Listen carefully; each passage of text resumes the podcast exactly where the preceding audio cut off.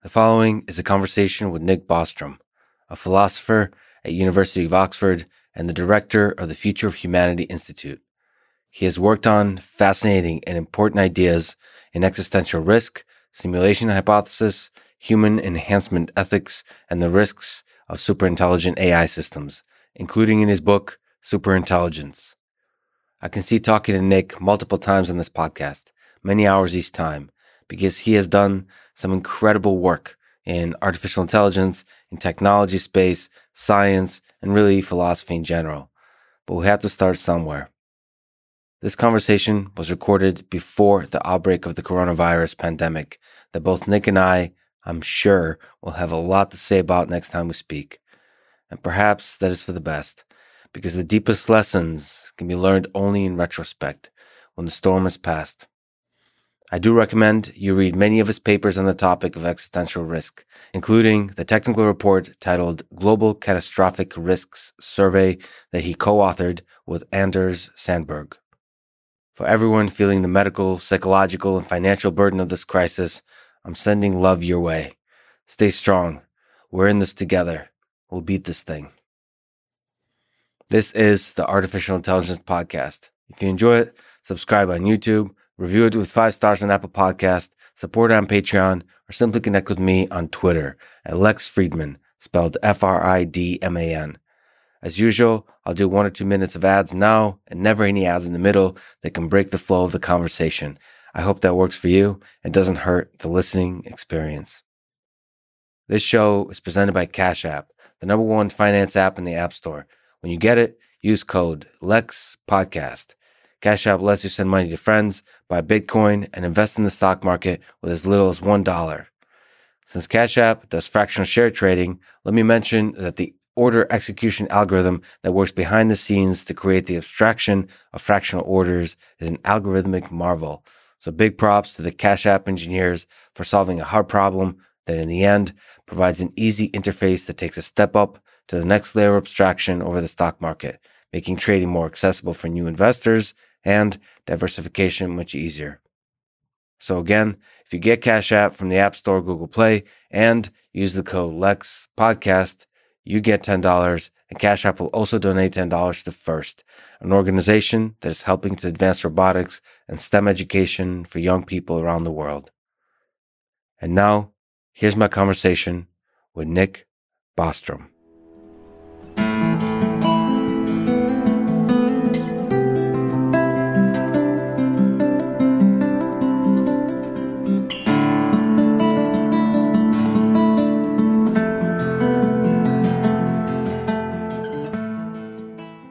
At the risk of asking the Beatles to play yesterday or the Rolling Stones to play satisfaction, let me ask you the basics. What is the simulation hypothesis? That we are living in a computer simulation. What is a computer simulation? How are we supposed to even think about that? Well, so the hypothesis is meant to be understood in a literal sense, not that we can kind of metaphorically view the universe as an information processing physical system, but that there is some advanced civilization who built a lot of computers and that what we experience is an effect of what's going on inside one of those computers so that the the world around us uh, our own brains everything we see and perceive and think and feel would exist because this computer uh, is uh, running certain programs. So, so, do you think of this computer as something similar to the computers of today? These deterministic sort of Turing machine type things. Is that what we're supposed to imagine, or we're supposed to think of something more like a like a like a quantum mechanical system, something much bigger, something much more complicated, something much more mysterious from our current perspective. So the, the, the, ones we have today would do fine. I mean, bigger certainly. You'd need more, more size. memory and more processing power. I don't think anything else would be required. Now, it might well be that they do have addition. Maybe they have quantum computers and other things that would give them even more oomph. It seems kind of plausible, but I don't think it's a, a necessary assumption in order to uh, get to the conclusion that a, a, technologically mature civilization would be able to create these kinds of computer simulations with conscious beings inside them. So, do you think the simulation hypothesis is an idea that's most useful in philosophy, computer science, physics? Sort of, where do you see it um, having valuable kind of start starting point in terms of a thought experiment of it? Is it useful? I, I guess it's more uh, in, in, in, in, informative and interesting and maybe important. But, but it's, not, it's, not, designed to be useful for something else. Well, okay, um, interesting, sure. But is it philosophically interesting, or do, is there some kind of implications of computer science and physics? I think not so much for computer science or, or physics per se. Certainly, it would be of interest in philosophy. I think also um, to say cosmology or physics in as much as you're interested in the fundamental building blocks of the world and the rules that govern it. Um, if we are in a simulation, there is then the possibility that, say, physics at the level where the computer running the simulation um, could could be different from the physics governing phenomena in the simulation. So I, think might be interesting from point of view of religion or just for for kind of trying to figure out what what the heck is going on um, so we mentioned the simulation hypothesis so far now there, there is also the simulation argument which I, I, I, t- I tend to make a distinction. So, simulation hypothesis, we are living in a computer simulation. Simulation argument, this argument that um, tries to show that one of three propositions is true, one of which is the simulation hypothesis, but there are two alternatives um, in the original simulation argument, which, which we can get to. Yeah, let's, let's go there. By the way, confusing terms because yeah. uh, people will, I think, probably naturally think simulation argument equals simulation hypothesis. Yeah, that's just terminology wise. But let, let's go there. So, simulation hypothesis means that we are living in a simulation. It's the, the hypothesis that we're living in a simulation. A simulation argument has these three complete possibilities that cover all possibilities. So what well, are they? Yeah, so it's like a disjunction. It says at least one of these three is true. Yes. Although it doesn't on its own tell us which one. Um, so the first one is that almost all uh, civilizations at our current stage of technological development um, go extinct before they reach technological maturity. So there is some you know, great filter um, that makes it so that basically none of the civilizations throughout you know maybe vast cosmos uh, will ever get to realize the full potential of technological development. And this could be, theoretically speaking, this could be because most civilizations kill themselves too eagerly or destroy yeah. themselves too eagerly, or it might be super difficult to build a simulation. So the the span of time. Theoretically, it could be both. Now, I think it looks like we would technologically be able to get there in in a time span that is short compared to say the lifetime of planets and other sort of astronomical processes. So your intuition is uh, to build a simulation is not well so there's this interesting concept of technological maturity. Um, it's kind of an interesting concept to have for other purposes as well. We can see even based on our current limited understanding what some lower bound would be on the capabilities that you could realize by just developing technologies that we already see are possible. So, for example, one one of my research fellows here, Eric Drexler, back mm-hmm. in in the eighties, um, studied uh, molecular manufacturing. That is, you could um, analyze using theoretical tools and computer modeling the performance of various molecularly precise structures that we didn't then and still don't today have the ability to actually uh, fabricate. Mm-hmm. But you could say that, well, if we could put these atoms together in this way, then the system would be stable and it would, you know, rotate with at this speed and have or these computational uh, characteristics. And he also outlined some pathways that would enable us to get to this kind of molecularly manufacturing in, in the fullness of time. And you could do other other studies we've done. You could look at the speed at which, say, it would be possible to colonize the galaxy if you had mature technology. We, we have an upper limit, which is the speed of light. We have sort of a lower current limit, which is how fast current rockets go. We, we know we can go faster than that by just, you know, making them bigger and have more fuel and stuff. And, and you can then start to um, describe the technological affordances that would exist once a civilization has had enough time to develop even at least those technologies we already know are possible. Then maybe they would discover other new physical phenomena as well that we haven't realized that would enable them to do even more.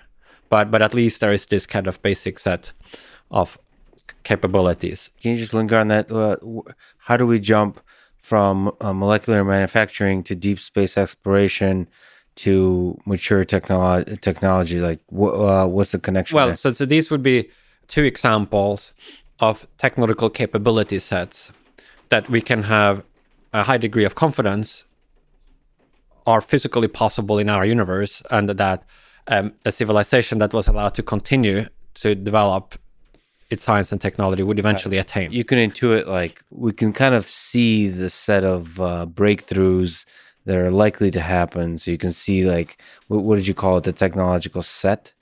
With computers, maybe it's easiest. Uh, um, in uh, the, the one is we could just imagine bigger computers using exactly the same parts that we have, so you could kind of scale things that way, right? But you could also make processors a bit faster if you had this molecular nanotechnology that Eric Drexler described. He characterized a kind of crude computer built with these parts that that would perform, you know, at a million times the human brain while being significantly smaller, the size of a sugar cube. Um, and he made no claim that that's the optimum computing structure. Like for all you know, you could build faster computers that would be more efficient, but at least you could do that if you had the ability to do things that were atomically precise. Yes. I mean, so you can then combine these two. You could have this kind of nanomolecular ability to build things atom by atom, and then um, say at this as a spatial scale that would be attainable through space colonizing technology. You could then start, for example, to characterize a lower bound on the amount of computing power that a technologically mature civilization would have if it could grab resources, you know, planets and so forth, and then use this molecular nanotechnology to optimize them for computing. Um, you'd get a very, very high lower bound on the amount of compute. So, uh, sorry, just to define some terms. So, technologically mature civilization is one that took that piece of technology to its to its lower bound. What is a technologically mature well, civilization? okay, so that I mean it's a stronger concept than we really need for the simulation hypothesis. I just think it's interesting in its own right. Um, so it would be the idea that there is um, at some stage of technological development where you've basically maxed out, that you developed all those general purpose, widely useful technologies that could be developed um, or at least kind of come very close to the you know you're 99.9 percent there or something. Um, so that's that's that's an independent question. You can think either that there is such a ceiling, or you might think it just goes the technology tree just goes on forever. Where where where does your sense fall? I, like, I would guess that there is a, a, a maximum that you would start to asymptote towards.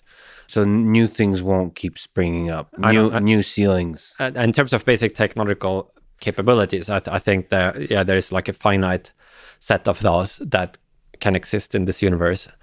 Um, moreover, I mean, I, I I I wouldn't be that surprised if we actually reached close to that level fairly shortly after we have, say, machine superintelligence. So I don't I don't think it would take millions of years uh, for a human originating civilization to, to, to begin to do this. It, it, it think it's like more more likely to happen on historical timescales. But that that's that's an independent speculation from the simulation argument. I mean, for the purpose of the simulation argument, uh, it doesn't really matter whether it goes indefinitely far up or whether there's a ceiling, as as long as we know we can at least get to a certain level.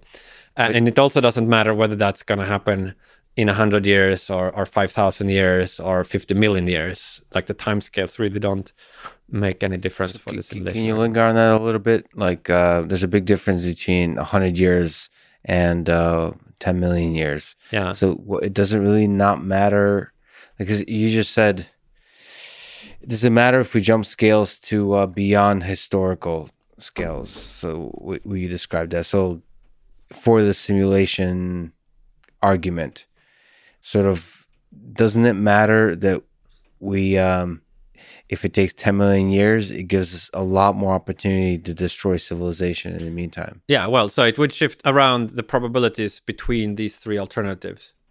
That Right. is, if, if we are very, very far away from being able to create these simulations, if it's like, say, billions of years into the future, then it's more likely that we will fail ever to get there. there more time for us to kind of, you know, go, go extinct along the way. And so similarly for other civilizations. so it is important to think about how hard it is to build a simulation at from in, terms of yeah figuring out which of the uh, disjuncts uh, but for the simulation argument itself which is agnostic as to which of these three alternatives is true yeah, yeah okay, okay. uh, it- it's like you don't have to assume like the simulation argument would be true whether or not we thought this could be done in 500 years or it would take 500 million years No, for sure. The simulation argument stands. I mean, I'm sure there might be some people who oppose it, but uh, it doesn't matter. I mean, it's it's very nice those three cases cover it. But n- the fun part is at least not saying what the probabilities are, but kind of thinking about, kind of intuiting, reasoning about like what's more likely, what uh, what are the kind of things that would make some of the arguments less and more so like but let's actually I don't, I don't think we went through them. So number one is we destroy ourselves before we ever create simulate uh, uh, right. So that's kind of sad but we have to think not just what what might destroy us. I mean so there, there could be some whatever disaster some meteor slamming the earth uh, a few years from now that that could destroy us right? But um, you'd have to postulate in order for this first disjunct to be true that almost all civilizations throughout the cosmos also um, failed to reach technological maturity. and the underlying assumption there is that there is likely a very large number of other intelligent civilizations Well, if if there are, yeah, uh, then then they would virtually all have to succumb in the same way. I mean, then that that leads off another. I guess there are a lot of little digressions that are definitely interesting. let's in go there let's So, go there I'll yeah, keep I mean, dragging us back well, there are these. There is a set of basic questions that always come up uh, in conversations with interesting people. Yeah. like the Fermi paradox. Like there's like. You could almost define whether a person is interesting, whether at some point the At some question of the Fermi paradox comes up. Like, um, well, so for what it's worth, it looks to me that the universe is very big. Uh, I mean, in fact, according to the most popular current cosmological theories, infinitely big. Um, and so then it, it would follow pretty trivially that, that it would contain a lot of other civilizations, uh, in fact, infinitely many. Um, if you have some local stochasticity and infinitely many, it's like, you know, infinite many lumps of matter, one next to another. There's kind of random stuff in each one. Then you're going to get all possible outcomes with probability one uh, infinitely repeated. Um, so, so then, then certainly there would be a lot of extraterrestrials out there. Um, I mean, even, even short of that, if the universe is very big, there might be a finite but large number. Um, if if we were literally the only one, yeah, then then of course, uh, if we went extinct, then all of civilizations at our current stage would have gone extinct before becoming technological mature. So then it kind of becomes trivially true that a very high fraction of those went extinct. Um, but if we think there are many, I mean, it's interesting because there are certain things that plausibly could kill us, like a certain. If you look at existential risks, um, and it might be a different, like the, the the the best answer to what would be most likely to kill us might be a different answer than the best answer to the question um, if there is something that kills almost everyone, what would that be? Because that would have to be some risk factor that was kind of uniform uh, over all possible civilization. Yeah. So in this, for the for the sake of this argument, you have to think about not just us, but like every civilization dies out before they create the simulation. Yeah, or, or something very close to, To everybody. uh, everybody. Okay. So what's number two in the? Well, so number two is the convergence hypothesis. That is that maybe like a lot of some of these civilizations do make it through to technological maturity, but out of those who do get there, they um, all lose interest in creating these simulations. So they just they have the capability of doing it, but they choose not to. And Yeah. not just a few of them decide not to, but you know, uh, you know, out of a million, you know, maybe not even a single one of them would do it. And I, I think when you say uh, lose interest, that sounds like unlikely because it's like uh, they get bored or whatever. But it could be so many possibilities Yeah. within that. It, the, I mean, losing interest could be. Um, it could be anything from it being exceptionally difficult to do, uh, to fundamentally changing the sort of the fabric of reality if you do it ethical concerns all those kinds of things could be exceptionally strong pressures Well, certainly, I mean, yeah, uh, ethical concerns. I mean, not really too difficult to do. I mean, in a sense, that's the first assumption that you, you get to technological maturity where you would have the ability, using only a tiny fraction of your resources, uh, to create many, many simulations. So it wouldn't be the case that they would need to spend half of their GDP forever in order to create one simulation. And they had this like difficult debate about whether they should, you know, invest half of their GDP for this. It would more be like, well, if any little fraction of the civilization feels like doing this at any point during maybe their, you know, millions of years of existence, then there would be millions of simulations. Um, but but certainly there could be many conceivable reasons for why there would be this convert many, many, many possible reasons for not running ancestor simulations or other computer simulations even if you could do so cheaply by the way what's an ancestor simulation well that would be the type of computer simulation that would contain people like those we think have lived on, on our planet in the past and like ourselves in terms of the types of experiences they have. And and where those simulated people are conscious. So like not just simulated in the same sense that a a a a, a, a non player character would be simulated in the current computer game where it, kind of has like an avatar body and then a very simple mechanism that moves it forward or backwards or but but something where the the, the simulated uh, being has a brain let's say that's simulated at a sufficient level of granularity that um that it would have the same subjective experiences as we have. So where does consciousness fit into this? Do you think simulation like is there different ways to think about how this can be simulated just like you're talking about now? Do we have to simulate each brain within the larger simulation? Is it enough to simulate just the brain just the minds and not the simulation like not the big universe itself like is there different ways to think about this Yeah, I guess there is a kind of premise in the simulation argument rolled in from philosophy of mind. That is that it would be possible to create a, a, a conscious mind in a computer, and that what determines whether some system is conscious or not is is not like whether it's built from or- organic biological neurons, but maybe something like what the structure of the computation is that it implements. right So we can discuss that if we want, but I think it would be, for what it's worth, my, my view that it would be sufficient, say, um, if you had a computation that was um, identical to the computation in the human brain down to the level of neurons. So if you, if you had a simulation with 100 billion neurons connected in the same way as the human brain, and you then roll that forward with, with the same kind of synaptic weights and so forth, so you actually had the same behavior coming out of this as a human with that brain would have then then i think that would be conscious now it's possible you could also generate consciousness uh, without having that detailed simulation there i'm getting more uncertain exactly how much you could simplify or abstract away Can you linger on that? Uh, What do you mean? Uh, So I, I missed where you're placing consciousness in the second. Well, so the, so if you are a computationalist, you think that what creates consciousness is the uh, implementation of a computation. Some property, emergent property of the computation itself. Yeah, That's the idea. yeah, you could say that. But then the question is, which, wh- what, what's the class of computations such that when they are run, consciousness emerges?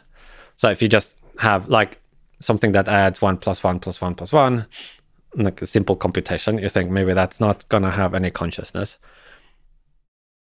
if if on the other hand the computation is one uh, like our human brains are performing, where uh, as part of the computation there is like you know a, a global workspace, a sophisticated attention mechanism. There is like self representations of other cognitive processes and a whole lot of other things that possibly would be conscious. And in fact, if it's exactly like ours, I think definitely it would.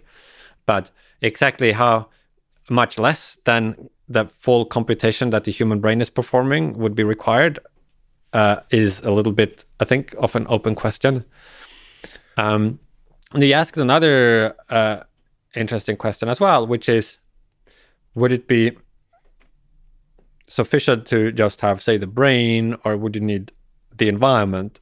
Right. That's a nice way. in order to generate the same kind of experiences that we have. And there is a bunch of stuff we don't know. I mean, if you look at, say, current virtual reality environments, one thing that's clear is that we don't have to simulate all details of them all the time in order for, say, the, the human player to have the perception that there is yeah. a full reality in there. You can have, say, procedurally generated, where you might only render a scene when it's actually within the view of the player character. Um, and so, similarly, if this, if this, if this environment that that we perceive is simulated, it might be that only the parts that come into our view are rendered at any given time. And a lot of aspects that never come into view, say the, the, the details of this microphone I'm talking into, exactly mm-hmm. what each atom is doing at any given point in time, might, might not be part of the simulation, only a more coarse grained representation. So that that to me is actually from an engineering perspective why the simulation hypothesis is really interesting to think about. Right. Is how much how difficult is it to fake sort of in a virtual reality context i don't know if fake is the right word but to construct a reality that is sufficiently real to us to be um, to be immersive in yeah. the way that the physical world is i think that's just, that's actually probably an answerable question of psychology of computer science of how how where's the line where it becomes so immersive that you don't want to leave that world. Yeah, or that you don't realize while you're in it that it is a virtual world. Yeah, those are two actually questions. Yours is the more sort of the, the good question about the realism, but mine, from my perspective, what's interesting is it doesn't have to be real, but it, um, how how can we construct a world that we wouldn't want to leave? Ah, uh, yeah. I mean, I think that might be too low uh, bar. I mean, if you think, say, when when people first had Pong or something like that, like, I'm sure there were people who wanted to keep playing it for a long time because um, it was fun and they wanted to be in this little world. I'm not sure we would say it's immersive. I mean, I, I guess in some sense it is, but like an absorbing activity doesn't even have to be. But they left that world though. That's the th- so like I think that bar is um deceivingly high. So they eventually let so they you can play Pong or StarCraft or whatever more sophisticated games for hours for for months. You know, WoW, could, World of Warcraft could be a big addiction, but eventually they escape that. Ah, so you mean when it's uh, um, absorbing enough that you would spend your entire you would yeah choose to spend your entire life in there, and then thereby changing the concept of what reality is because right. your reality your your your reality becomes the the game. Not because you're fooled but because you've made that choice.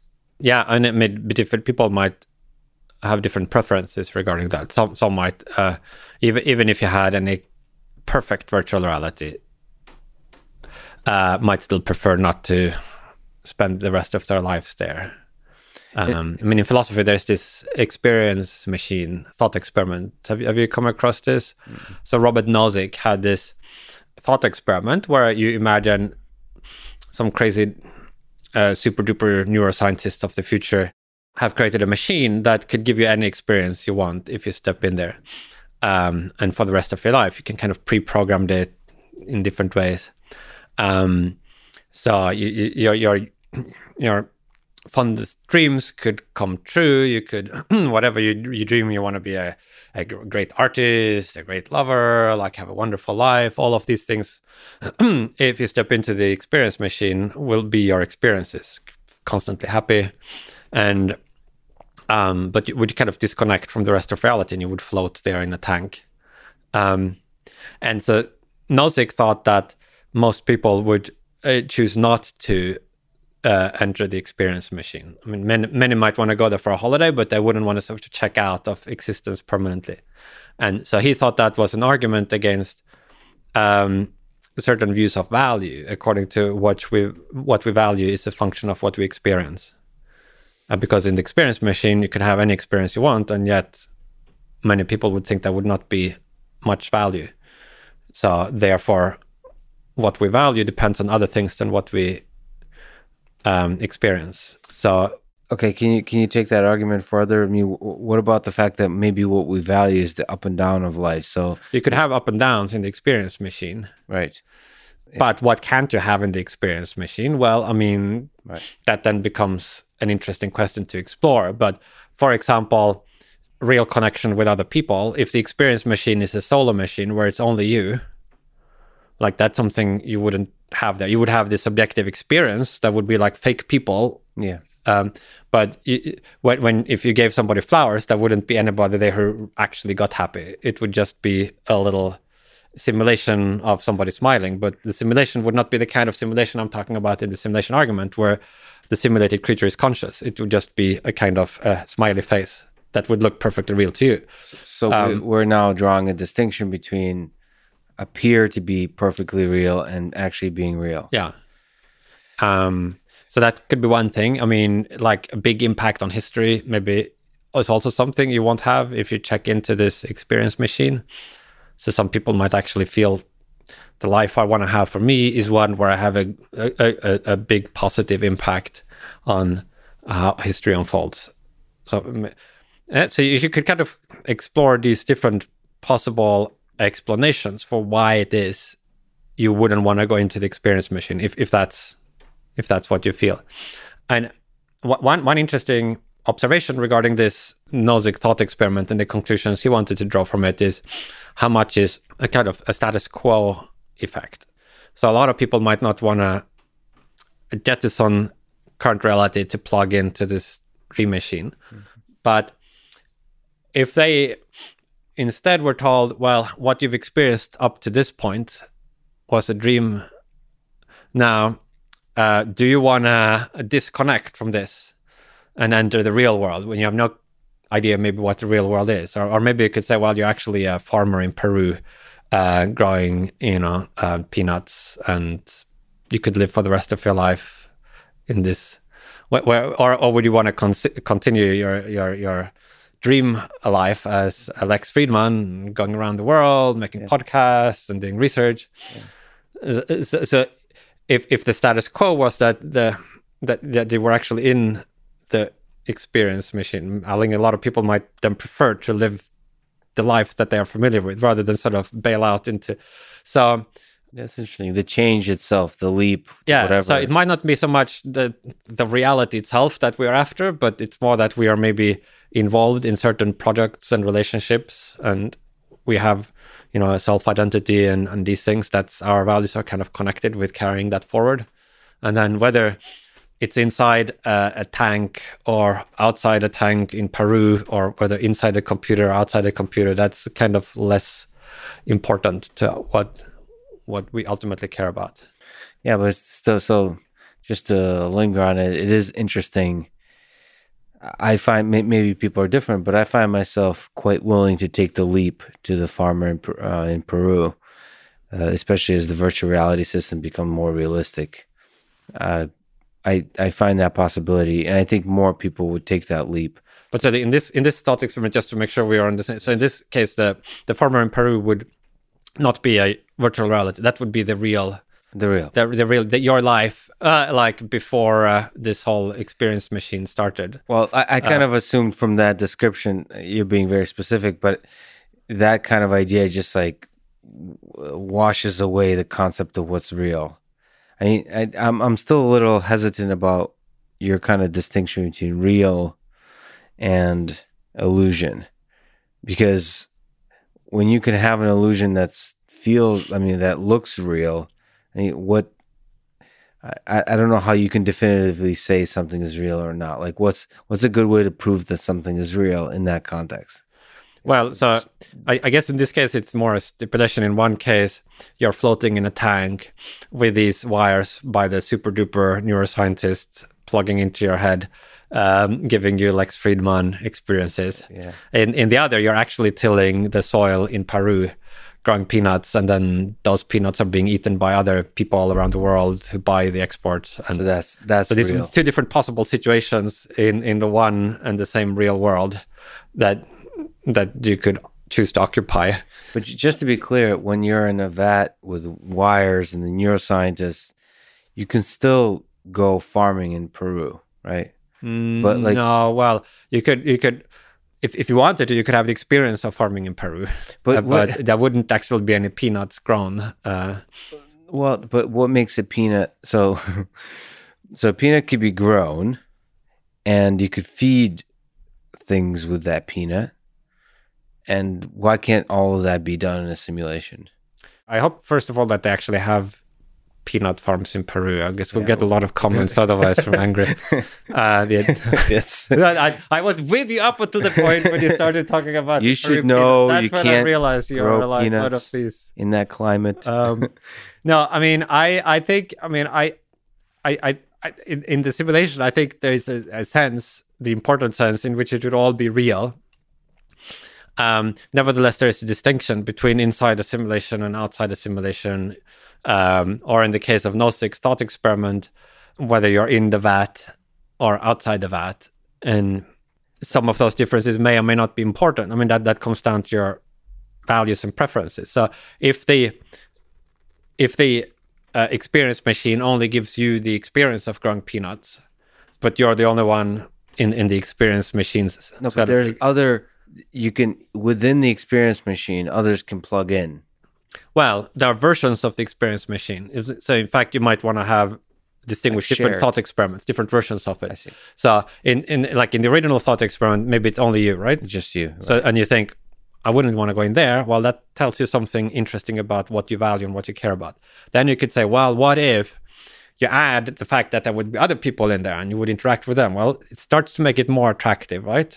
Uh, then you could add in, well, what if you could also have important long term effects on human history and the world, and you could actually do something useful, even though you were in there? That makes it maybe even more attractive. Like you could actually have a, a life that had a, a, a, purpose and consequences. And so as, as you sort of add more into it, it becomes more similar to the um, the baseline reality that that you were comparing it to. Yeah, but I just think inside the experience machine and without taking those steps you just mentioned, you you um, you still have an impact on long term history of the creatures that live inside that of the quote unquote fake creatures that live inside that um, experience machine, and that like at a certain point, you know. Um, if there's a person waiting for you inside that experience machine, maybe your newly found wife, and she dies, she has fear, she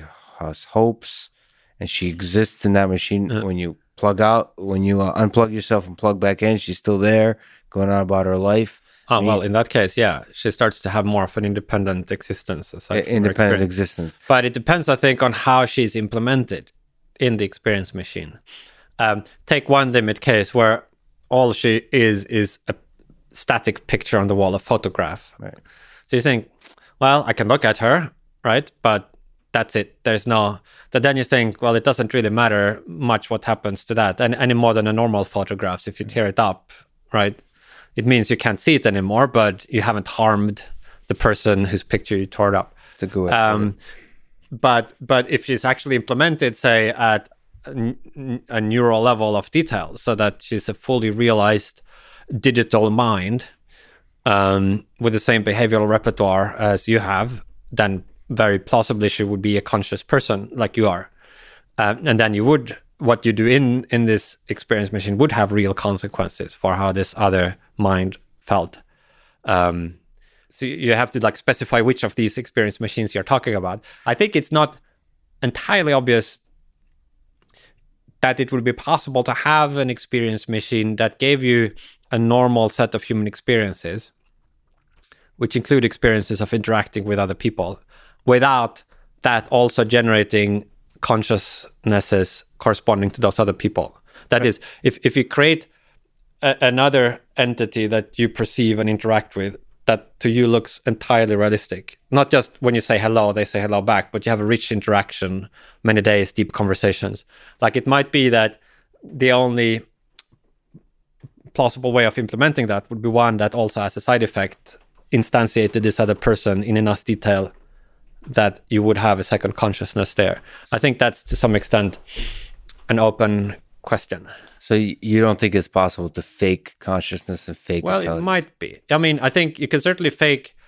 If if if if you have a very limited interaction with somebody, you could certainly fake that. That that is, if if all you have to go on is somebody said hello to you, right. that's not enough for you to tell whether that was a real person there or a pre-recorded message or, you know, like a very superficial simulation that has no consciousness um, because that's something easy to fake. We could already fake it now. You can record a voice recording, and you know. But but if you have a richer set of interactions where you're allowed to uh, answer, uh, ask open-ended questions and probe from different angles, that couldn't sort of be you couldn't give canned answer to all of the possible ways that you could probe it. Then it starts to become more plausible that the only way to realize this thing in such a way that you would get the right answer from any which angle you probed it would be a way of instantiating it where you also instantiated a conscious mind. Yeah, I'm with you on the intelligence part, but there's something about me that says consciousness is easier to fake. Like I, I've recently gotten my hands on a lot of Roombas. Don't ask me why or how, but uh, and I've made them. Uh, there's just a nice robotic mobile platform for experiments, and I made them scream and or moan in pain, and so on, just to see when they're responding uh-huh. to me and it's just a sort of psychological experiment on, my, on myself. And uh, I think they appear conscious to me pretty quickly. Mm-hmm. Like I, to me at least, my brain can be tricked quite easily. Right. Uh, so if, if I introspect, in they, it's harder for me to be tricked that something is intelligent. So I, I just have this feeling that inside this experience machine, just saying that you're conscious and having certain qualities of the interaction, like being able to suffer, like being able to hurt, um, like being able to wander about the essence of your own existence, not actually i mean you know uh, the creating the illusion that you're wandering about it mm-hmm. is enough to create the feeling of consciousness and be, create um, the illusion of consciousness and because of that create a really immersive experience to where you feel like uh, that is the real world so you think there's a big gap between uh, appearing conscious and being conscious? Or is it that you think it's very easy to be conscious? I'm not actually sure what it means to be conscious. All I'm saying is uh, the illusion of consciousness is enough for this to to create a social interaction that's as good as if the thing was conscious. Meaning, I'm making it about myself. Uh, right. Yeah. I mean, I guess there are a few different things. One is how good the interaction is, which might, I mean, if you don't really care about like probing hard for whether the thing is conscious. May, may, may, maybe it would be a satisfactory interaction,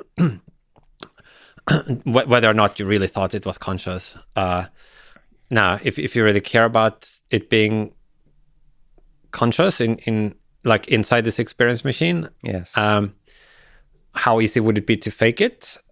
And you say it sounds easy. fairly easy. Yeah. But then the question is, would that also mean it's very easy to instantiate consciousness.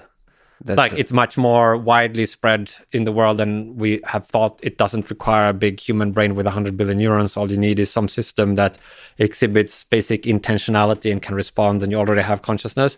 Like in, in that case, I guess you still have a close coupling. The, the, the, right.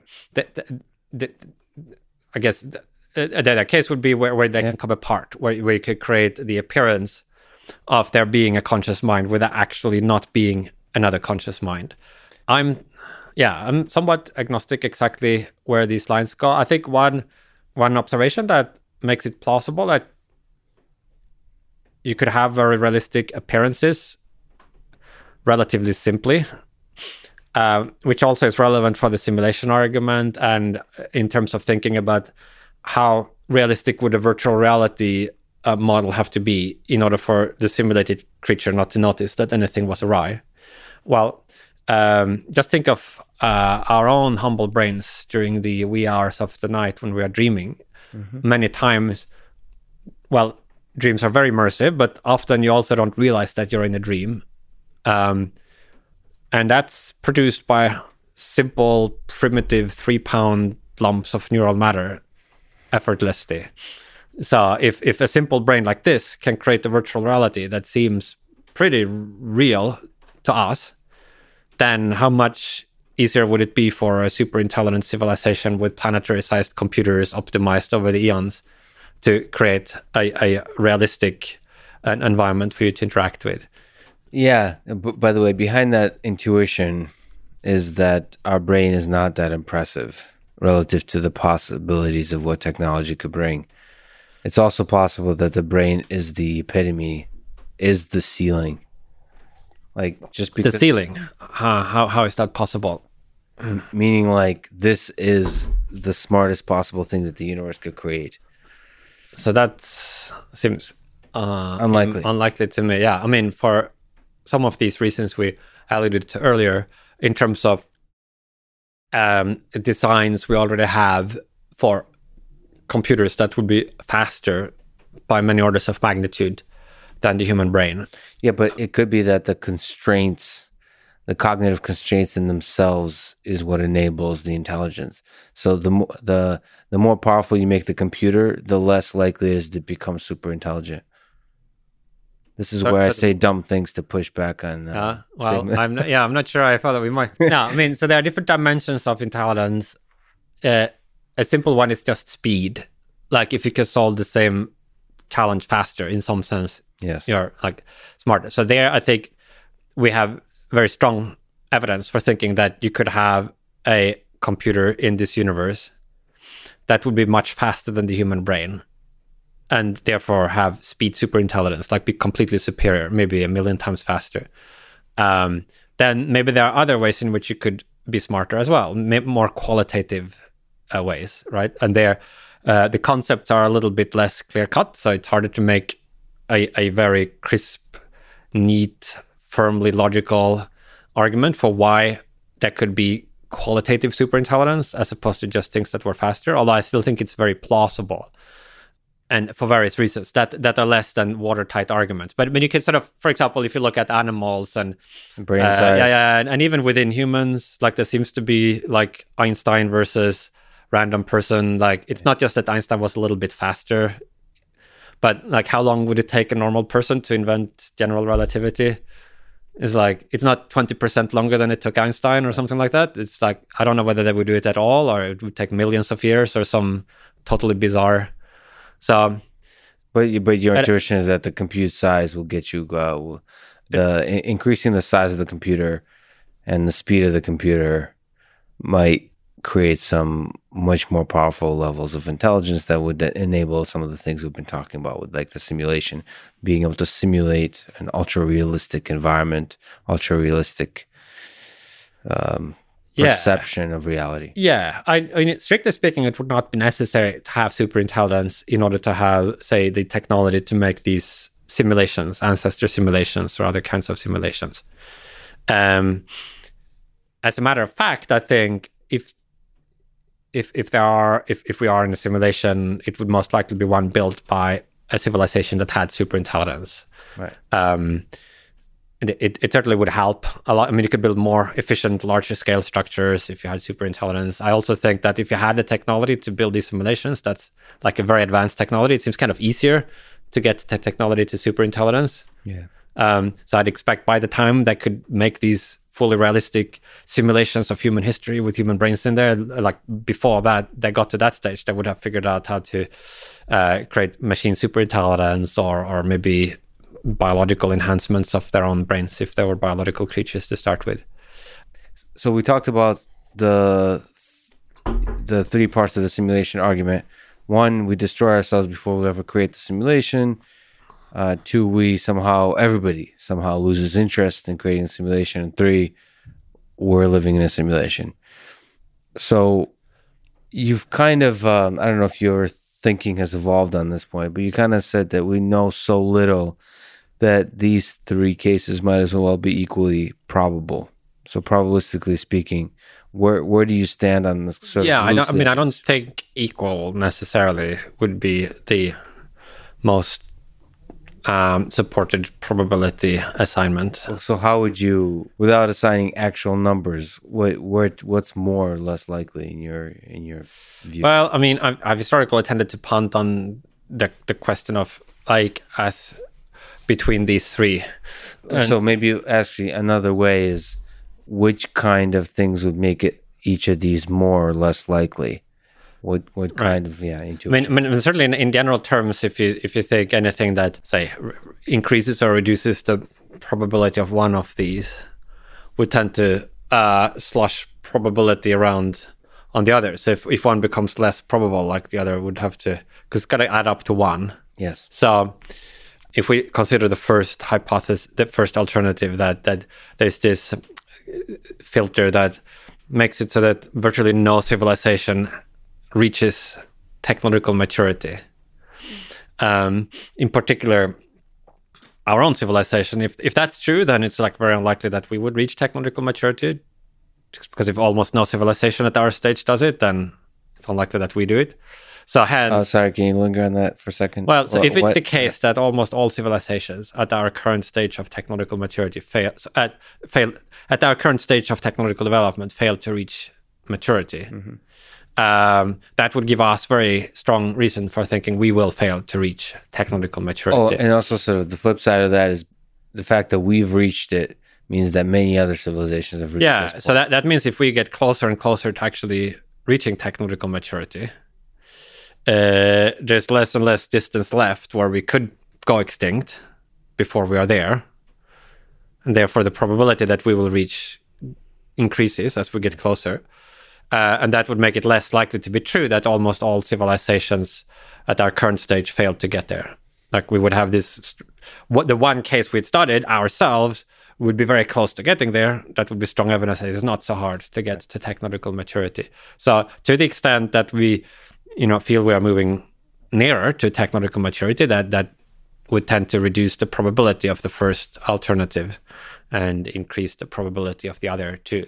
Uh, it, it doesn't need to be a monotonic change. Like if every once in a while some new threat comes into view, some bad new thing you could do with some novel technology, for example, you know that that could change our probabilities in the other direction.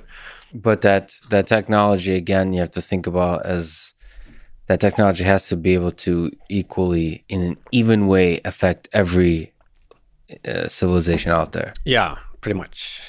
I mean, that strict, strictly speaking, it's not true. I mean, that could that could be two different existential risk, and every civilization, you know, uh, in one from one or the other. Uh, Like, but none of them kills more than fifty percent. Like, it, yes but gotcha Um, I, incidentally, so in some of my other work, I mean, on machine superintelligence, like so pointed to some existential risks related to sort of superintelligent AI and how we must make sure, you know, to handle that uh, wisely and carefully. Uh, it, it's not the right kind of um existential catastrophe to make the first alternative true, though. Like, it might be bad for us if the future lost a lot of value as a result of it being shaped by some process that optimized for some completely non-human value. Uh, but even if we got killed by machine superintelligence, is that machine superintelligence might still attain technological maturity. So oh i see so you're uh, not very you're not human exclusive this could be any intelligent species that achieves like it's all about the technological maturity it's not that the humans have to uh, uh, attain it right. so like superintelligence could replace us and that's just as well for And the then- then simulation argument Still, yeah, yeah. I mean, it, it, it could interact with the second hypo- alternative. Like if, if the thing that replaced us was either more likely or less likely than we would be to have an interest in creating ancestor simulations. You know, that, that could affect probabilities. But yeah, to a first order, um, like if, if we all just die, then yeah, we won't produce uh, any simulations because we are dead. But if we all die and get replaced by some other intelligent thing that then gets to technological maturity, the question remains, of course, if might not that thing then use some of its resources to to do this stuff. So can you reason about this stuff? So given how little we know about the universe, is it um, reasonable to uh, to reason about these probabilities? So like how little well, maybe you can disagree, but uh, to me, it's not trivial to figure out how difficult it is to build a simulation. We kind of talked about it a little bit. We also don't know, like, as we try to start building it, like, start creating virtual worlds and so on, how that changes the fabric of society. Like, there's all these things along the way that can fundamentally change just so many mm-hmm. aspects of our society, about our existence that we don't know anything about like the kind of things we might discover when we understand to a greater degree the fundamental the physics like the the theory if we have a breakthrough have a theory and everything how that changes stuff how that changes deep space exploration and so on. Yeah. so like is it still possible to reason about probabilities given how little we know? Yes i think though there will be a, a, a large residual of uncertainty um, that we'll just have to acknowledge. And I think that's true for most of these big picture questions that we might wonder about. Um, it's just we are small, short lived, small brained, uh, cognitively very limited humans with little evidence. And it's amazing we can figure out as much as we can yeah. really about the cosmos. But it, it, okay, so th- there's this cognitive trick that seems to happen when I look at the simulation argument, which for me, it seems like case one and two feel unlikely. I, I want to say feel unlikely as mm-hmm. opposed to sort of in, like it's not, it's not like I have too much scientific evidence to say uh, that either one or two are not true. It just seems unlikely that every single civilization destroys itself. Mm-hmm. And it seems like feels unlikely that the civilizations lose interest. So naturally, the uh, without necessarily explicitly doing it, but the simulation the simulation argument basically says it's very likely we're living in a simulation. Like to me, my mind mm-hmm. naturally goes there. I think the mind goes there for a lot of people. Is that the incorrect place for it to go? Well, not not not necessarily. I think the second alternative, um, which has to do with the uh, motivations and interests of technologically mature civilizations. Um, I think there is much we don't understand about that. Um, yeah, can you can you talk about that a little bit? What do you think? I mean, this is a question that pops up when you ha- when you build an AGI system or build a general intelligence, or um, how does that change our motivations? Do you think it'll fundamentally transform our motivations?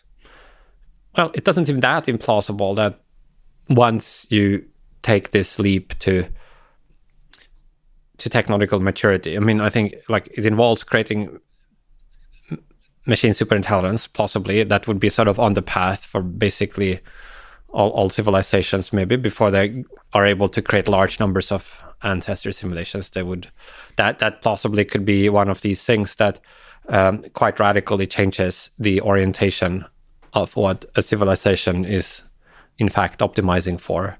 Um, there are other things as well. So um, at the moment, we have not perfect control over our own being, our own mental states, our own experiences are not under our direct control. Mm-hmm. Um, so, for example, if if you want to experience ha- pleasure and happiness, you might have to do a whole host of things in the external world to try to get into the stage, in, into the mental state where you experience pleasure. You know, like like so people get some pleasure from eating great food. Well, they can't just turn that on. They have to kind of actually go to a nice restaurant and then they have to make money to. So there's like all this kind of activity that maybe arises from the fact that we are trying to ultimately produce mental states, but the only way to do that is by a whole host of complicated activities in the external world. Now, at some level of technological development, I think we'll become autopotent in the sense of gaining direct ability to choose our own internal configuration and enough knowledge and insight to be able to actually do that in a meaningful way. So then it could turn out that there are a lot of instrumental goals that would drop out of the picture and be replaced by other instrumental goals because we could now serve some of these uh, final goals in more direct ways. And who knows how all of that shakes out um, after civilizations reflect on that and converge on different attractors and so on and so forth. Um, and and that, that could be new new instrumental um, considerations that come into view as well that that we are just oblivious to that would uh, maybe have a strong shaping effect on actions. Like very strong reasons to do something or not to do something. And we, we just don't realize they're there because we are so dumb yes. bumbling through the universe. But if if almost inevitably on on route to attaining the ability to create many ancestor simulations you do have this cognitive enhancement or advice from super intelligences or you yourself then, then maybe there's like this additional set of considerations coming into view. And you just realize ah, it's obvious that the thing that makes sense is to do x. Right. whereas right now it seems oh you could x y or z and different people will do different things and we are kind of random in that sense. Yeah because uh, at this time with our limited technology the impact of our decisions is minor. I mean that's starting to change in some in some ways. But uh well, I'm not sure. It follows that the impact of our decisions is minor. Well, it's starting to change. I mean, I suppose hundred years ago was minor. Uh, it's it's starting to. well, of... I mean, it depends on how you view it. So, what people did hundred years ago still have effects on the world today. Oh, as a I see as um as a civilization uh, in in the togetherness. Yeah, so it might be that the greatest impact of individuals is not at technological maturity or very far down. It might be earlier on when there are different tracks, civilization could go down. I mean, maybe the population is smaller, uh, things still haven't settled out. Uh, if you count indirect effects, that um, that that that those could be bigger than the direct effects that people have later on. So part three of the argument says that um, so that leads us to a place where eventually somebody creates a simulation. That I think you you had a conversation with Joe Rogan. I think there's some aspect here where you got stuck a little bit. Uh, how does that lead to we're likely living in a simulation? So this kind of probability argument if somebody eventually creates a simulation, why does that mean that we're now in a simulation? What you get to if you accept alternative three first is mm-hmm. there would be more simulated people with our kinds of experiences than non-simulated ones. Like if in in, in kind of if you look at the world as a whole, by the end of time, as it were, you just count it up. There would be more simulated ones than non-simulated ones. Then there is a, an extra step to get from that. If you assume that, suppose for the sake of the argument that that's true, mm. um, how do you get from that to uh, the statement we are probably in a simulation? Um, uh, so, so here you're introducing an indexical statement, like it's uh, that this person uh, right now is in a simulation. There are all these other people you know that are in simulations and some that are not in the simulation. Um, but what probability should you have that you yourself is one of the uh, simulated ones? Right. And this... that setup. So so yeah so I, I call it the bland principle of indifference which is that um, in in cases like this when you have two i guess sets of observers um, one of which is much larger than the other and you can't from any internal evidence you have tell which set you belong to. You uh, should assign a probability uh, that's proportional to the size of these sets so that if there are 10 times more simulated people with your kinds of experiences you would be 10 times more likely to be one of those. Is that as intuitive as it sounds? I mean uh, so that that seems kind of if you don't have enough information, you should uh, rationally just assign the same probability as as, as the yeah as the size of the set. It seems it seems pretty um, plausible to me. Where are the holes in this? Is it at the at the very beginning the assumption that everything stretches sort of you have infinite time essentially? You don't need infinite time. You just need what how long does the time Well, however long it takes, I guess, for a universe to produce an intelligent civilization that I then see. attains the technology to run some ancestor simulations. Gotcha. At some point, like when the first simulation is created, that stretch of time just a little longer than they'll all start creating simulations. Kind of like yeah order. of well i mean there might a different it might different if, if you think of there being a lot of different planets and uh, some subset of them have life and then some subset of those get to intelligent life and some of those maybe eventually start creating s- simulations they might get started at quite different times like maybe on on some planet it takes a billion years longer before you get like um, monkeys or before you get even bacteria than on another planet uh, so that, that th- th- this might happen kind of at different cosmological epochs. is there a connection here to the doomsday argument and that sampling there of? Yeah, there is a connection um, in that they both involve an application of anthropic reasoning, that is, reasoning about these kind of indexical Yeah. propositions. But the assumption you need uh, in the case of the simulation argument um, is much weaker than the, simula- the, the, the assumption you need to uh, uh, make the doomsday argument go through. What is the doomsday argument, and maybe you can speak to the anthropic reasoning in, in more general. Yeah, so that, that's that's a big and interesting topic in its own right, anthropics. But the doomsday argument is this really first uh, discovered by Brandon Carter, who was a theoretical physicist, and then developed by um, philosopher John Leslie. Um, I think it might have been discovered initially in the 70s or 80s, and Leslie wrote this book, I think, in 96. And there are some other versions as well um, by Richard Gott, who's a physicist. But let's focus on the Carter Leslie version, where um, it's an argument um, that we have systematically underestimated the probability that humanity will go extinct soon. Um, now, I should say most people probably think at the end of the day there is something wrong with this doomsday argument that it doesn't really hold. It's like there's something wrong with it, but it, it's proved hard to say exactly what is wrong with it, uh, and different people have different accounts.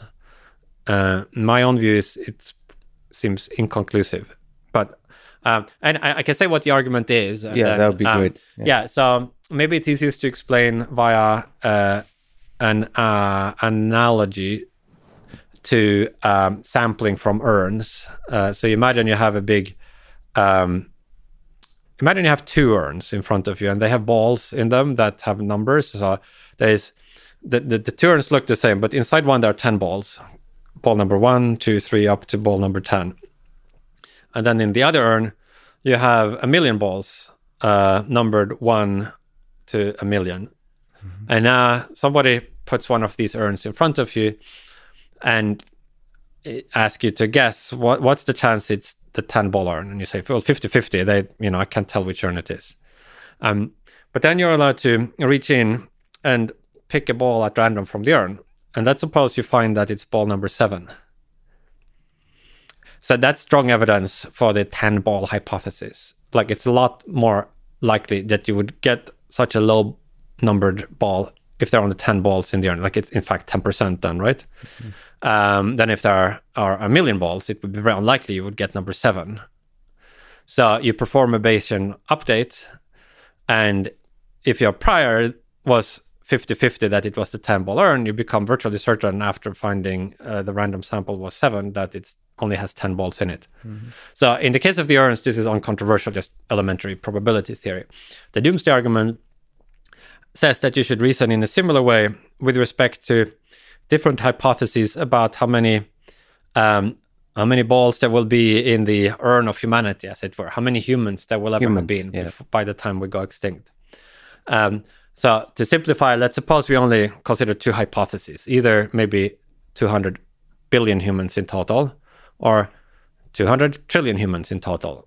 Like it, it, it, you could fill in more, more hypotheses, but it doesn't change the, the principle here. So it's easiest to see if we just consider these two. So you start with some prior based on ordinary empirical ideas about threats to civilization and so forth. And maybe you say it's a 5% chance that we will go extinct by the time there will have been 200 billion only. You're kind of optimistic, let's say. You think mm-hmm. probably we'll make it through, colonize the universe. and um, But then, according to this doomsday argument, you should take off your own birth rank um, as a random sample. So your birth rank is your sequence in the position of all humans that have ever existed. And it turns out you're about a human number of 100 billion, you know, give or take. Billion. That's like yeah. roughly how many people have been born before you. That's fascinating because I, I, probably, we each have a number. We each we, we, a... we would each have a number in this. I mean, obviously, the exact number would depend on where you started counting, like which ancestors start, was human enough to count as human. But those, those are not really important. There are relatively few of those. Yeah. So, um, yeah, so you're roughly 100 billion. Now, if there are only going to be 200 billion in total, that's a perfectly unremarkable number. You're somewhere in the middle, right? Run of the mill human, completely unsurprising. Yes. Now, if they're going to be 200 trillion, you would be remarkably early. Like you, it's like, what are the chances out of these 200 trillion human that you should be human number 100 billion? That seems it would have a much lower conditional probability. Um, and so, analogously to how in the urn case, you uh, thought after finding this low numbered random sample, you updated in favor of the urn having few balls. Similarly, in this case, you should update in favor of the human species having a lower total number of members that is doomed soon. So you said doom soon. That's yeah. The, that's uh, well, that that would be the hypothesis in this case that it will end. I just like 100 billion. I just like that term for that hypothesis. Um, yeah. So, so what, what it kind of crucially relies on, the doomsday argument, is the idea that you should reason as if you were a random sample from the set of all humans that right. will ever have existed. If you have that assumption, then I think the rest kind of follows. The question then is why should you make that assumption? In, in fact, you know you're 100 billion, so so where do you get this prior and and then there's like a literature on that with different I, ways of supporting that assumption and it's, it that's just one example of anthropic reasoning right that, yeah. that that seems to be kind of convenient when you think about humanity. When you when you think about sort of even like existential threats and so on is it seems that um, quite naturally that you should assume that you're just an average case. Yeah uh, that you're kind of a typical or randomly sampled. Now, in the case of the doomsday argument, it seems to lead to what intuitively we think is the wrong conclusion, or at least many people have this reaction that there's got to be something uh, fishy about this argument, because from very, very weak premises, it gets this very striking implication that we have almost no chance of reaching size 200 trillion humans in the future. And how could we possibly get there just by reflecting on when we were born. It seems you would need sophisticated arguments about the impossibility of space colonization, blah, blah. So one might be tempted to reject this key assumption. I call it the self sampling assumption the idea that you should reason as if you were a random sample from all observers or in, in, in your some reference class. Um, however, it turns out that in other domains, it looks like we need something like this self sampling assumption to make sense of bona fide scientific inferences. In, in, in contemporary cosmology, for example, you have these multiverse theories. And according to a lot of those, um, all possible human observations are made. So, I mean, if you have a sufficiently large universe, you will have a lot of people observing all kinds of different things. Right. So, if you have two competing theories, say about some the value of some constant, it could be true according to both of these theories that there would be some observers observing the value uh, that corresponds to the other theory, because there will be some observers that have hallucinations, so there's a local fluctuation or a statistically anomalous measurement. These things will happen. And if enough observers make enough different observations, there will be some that sort of by chance make these different ones. And so, what we would want to say is, well, um, uh, many more observers, a larger proportion of the observers will observe as it were the true value, and a few will observe the wrong value. If we think of ourselves as a random sample, we should expect with overwhelming probability to observe the true value, and that will then allow us to conclude that the evidence we actually have is evidence for the theories we think are supported. It kind of then is a way of uh, making sense of these inferences that clearly seem correct. That that we can you know make various observations and infer what the temperature of the cosmic background is and and the uh, the fine structure constant and all of this.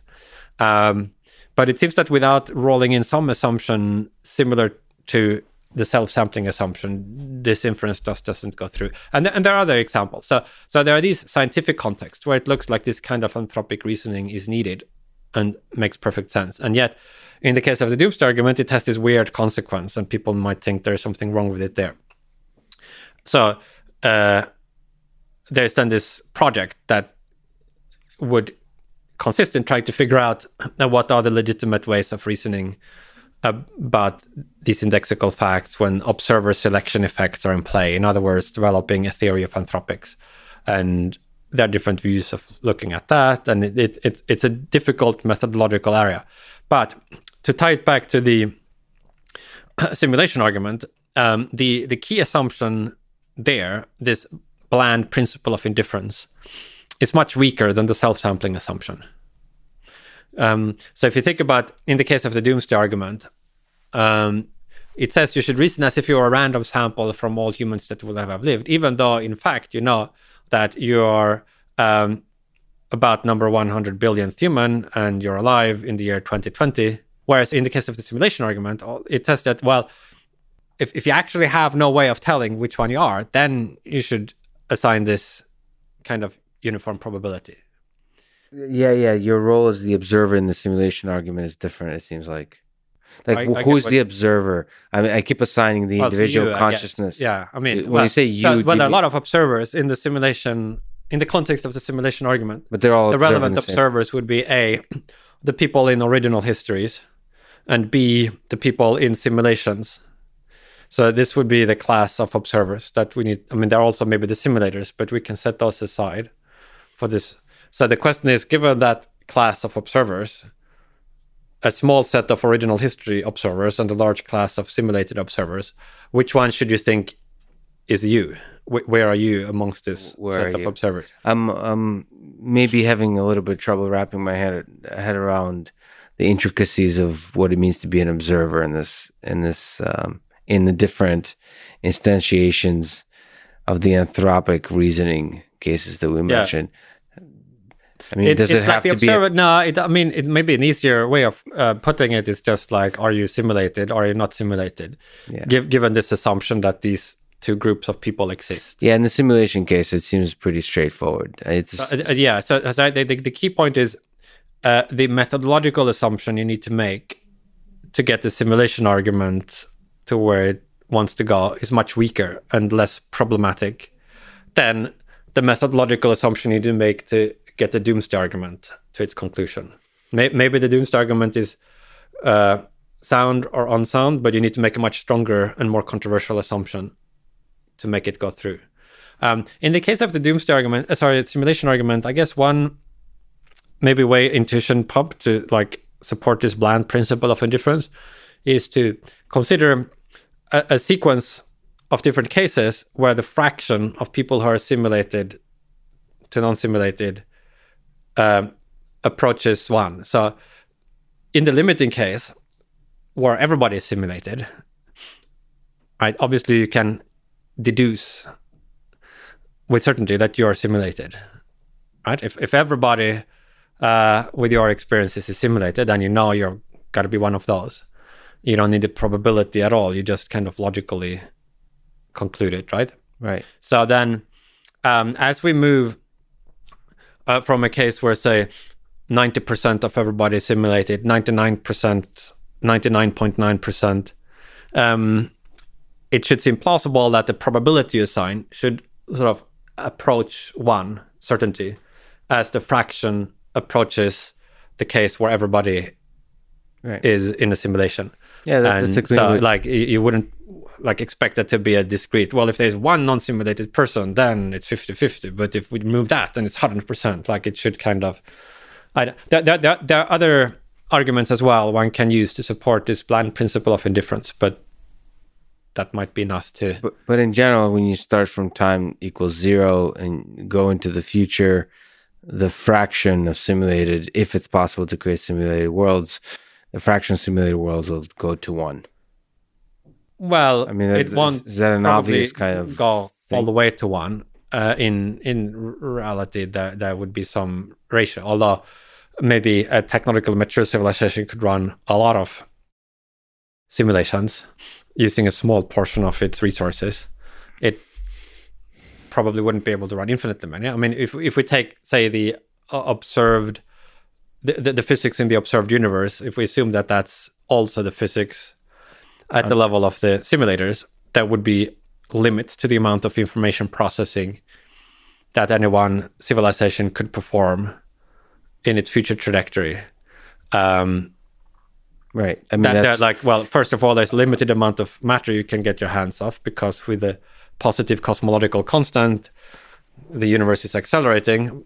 There's like a finite sphere of stuff, even if you travel with the speed of light that you could ever reach. You have a finite amount of stuff. Um, and then if you think there's like a lower limit to the amount of um, loss you get when you perform an erasure of a computation, or if you think, for example, just matter gradually over cosmological timescales decay, you know, maybe protons decay, other things, and they, you radiate out gravitational waves. Like there's all kinds of seemingly uh, unavoidable losses that occur.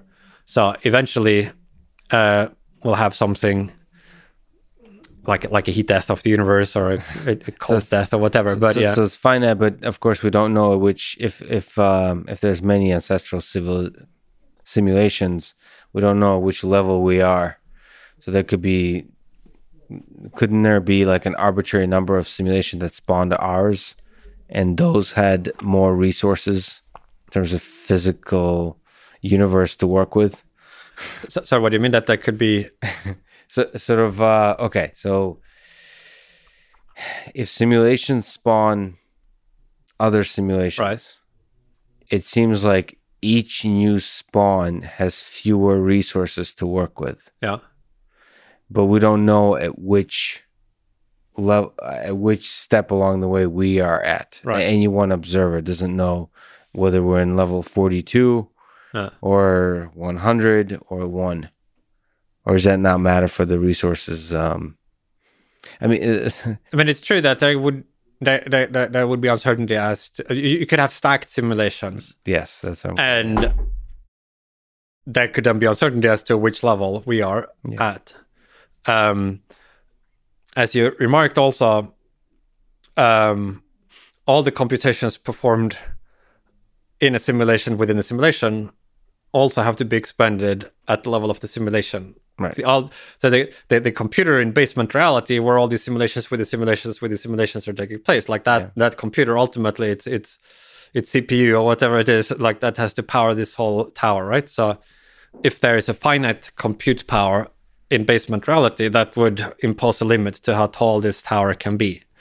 And if if if if each level kind of imposes a, large extra overhead, you might think maybe the tower would not be very tall. That most people would be low down in the tower. I love the term basement reality. Let me ask one of the popularizers. You said there's many through this. When you look at sort of the last few years of the simulation hypothesis, just like you said, it comes up every once in a while. Some new community discovers it and so on. But I would say one of the biggest popularizers of this idea is Elon Musk. Um, do you have any kind of intuition about what Elon thinks about when he thinks about simulation? Why is this of such interest? Is it all the things we've talked about, or is there some special kind of intuition about simulation that he has? I mean, you might have a better. I, I think. I mean, why it's of interest. I think it's it's like seems fairly obvious why, if it, it- to the extent that one thinks the argument is credible, why it would be of interest. It would, if if it's correct, tell us something very important about the world.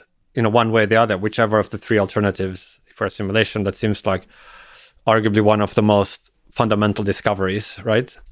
Now, interestingly, in the case of somebody like Elon, so there's like the standard arguments for why you might want to take the simulation hypothesis seriously, the simulation argument, right?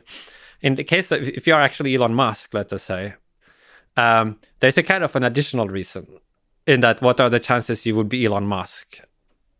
Like, it seems like maybe there would be more interested in simulating the lives of very unusual and remarkable people. So if you consider not just a simulations where um, all of human history or the whole of human civilization are simulated, but also other kinds of simulations which only uh, include some subset of people.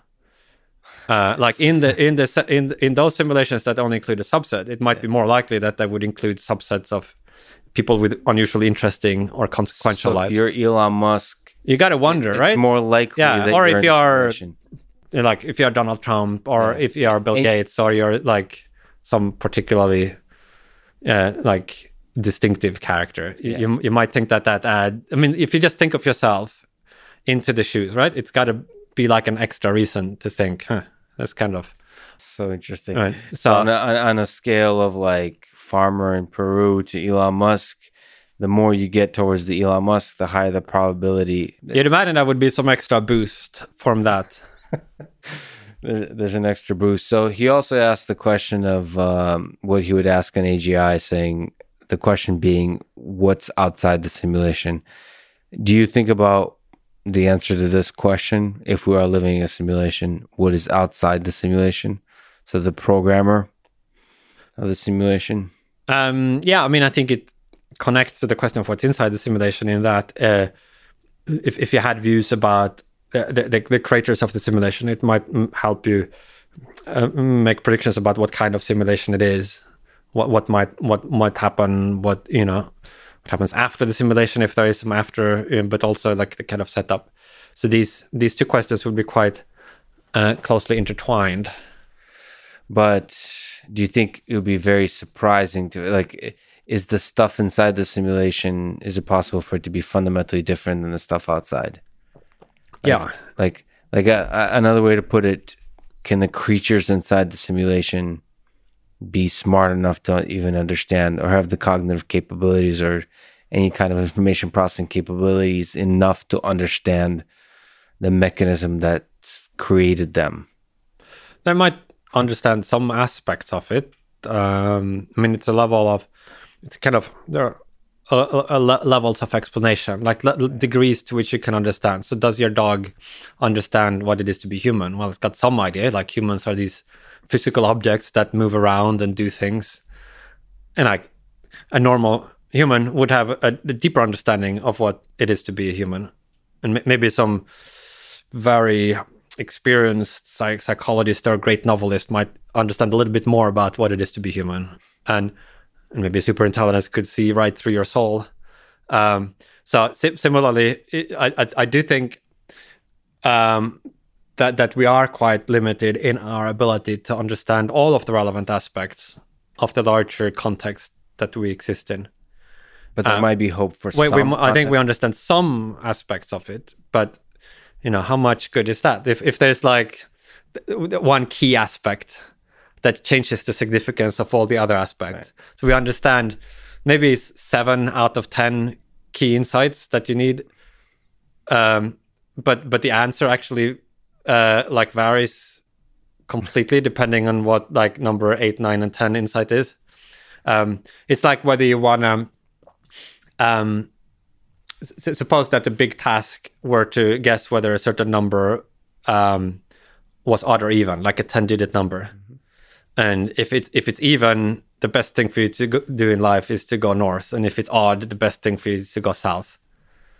Um, now we are in a situation where maybe through our science and philosophy we figured out what the first seven digits are.